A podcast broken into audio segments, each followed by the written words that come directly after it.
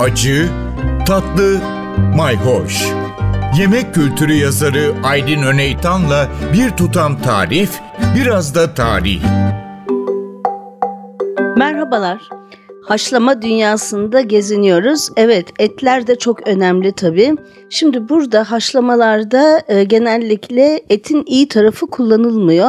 Bizde genellikle incik, döş, kol böyle hayvanın bu tarafları kullanılır. Bazen içine birazcık da e, hani kemiksiz et de konur. Bazen kemikli et konur. Kemikli olursa tabii ki iliği için çok önemli.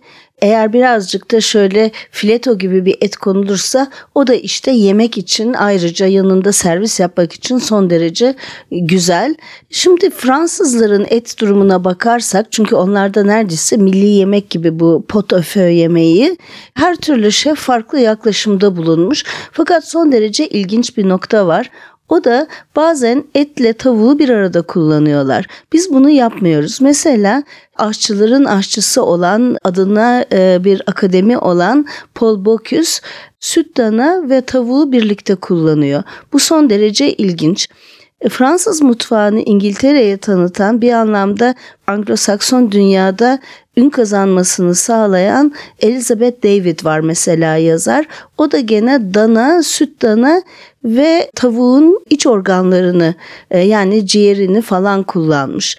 Son derece ilginç çünkü boyun kanat ve tavuğun içini koymak e, dananın yanına var. Mesela gene Fransız mutfağını kitaplaştıran Auguste Escoffier de böyle yapmış. Şimdi bakıyoruz Larousse ansiklopedisinde bunu nasıl anlatmışlar.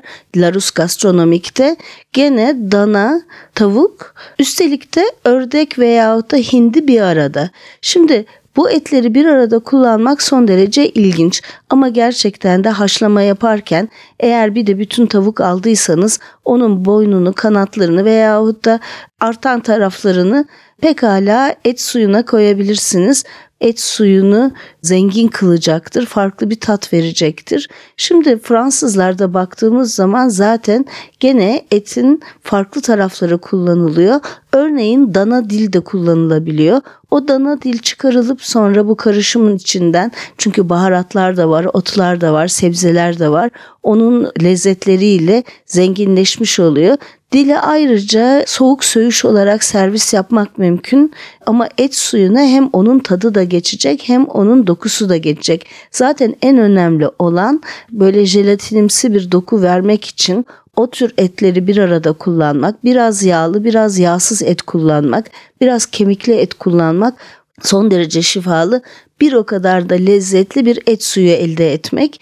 Tabii ki et de normal e, sade suya trit gibi sade haşlama olmuyor. Hem sebzelerin hem de bu demet halinde konulan buke garnenin otların tadını alıyor. Tabii o otlar da değişiyor. Mesela biberiye giriyor. Bazen bizde de Ankara, Konya ve Gaziantep mutfağında kullanılan tarhun da giriyor. Bambaşka bir koku katıyor. Tabii ki unutmayalım kerevizin de yaprakları hatta havucun yaprakları bile kullanılıyor. Havucun yaprakları müthiş bir lezzet vericidir. Bunu da unutmayalım atıksız mutfak diyoruz. Sebzelerin her tarafı yaprakları da kullanılıyor. Evet bir de haşlamayı böyle deneyin. Karışık etlerle, karışık otlarla, sebzelerle soğana da karanfil batırmayı unutmayın. Takipte kalın, hoşça kalın. Bir tutam tarih, biraz da tarif. Aydın Öneytan'la Acı Tatlı Mayhoş Arşivi ntvradio.com.tr adresinde Spotify ve podcast platformlarında.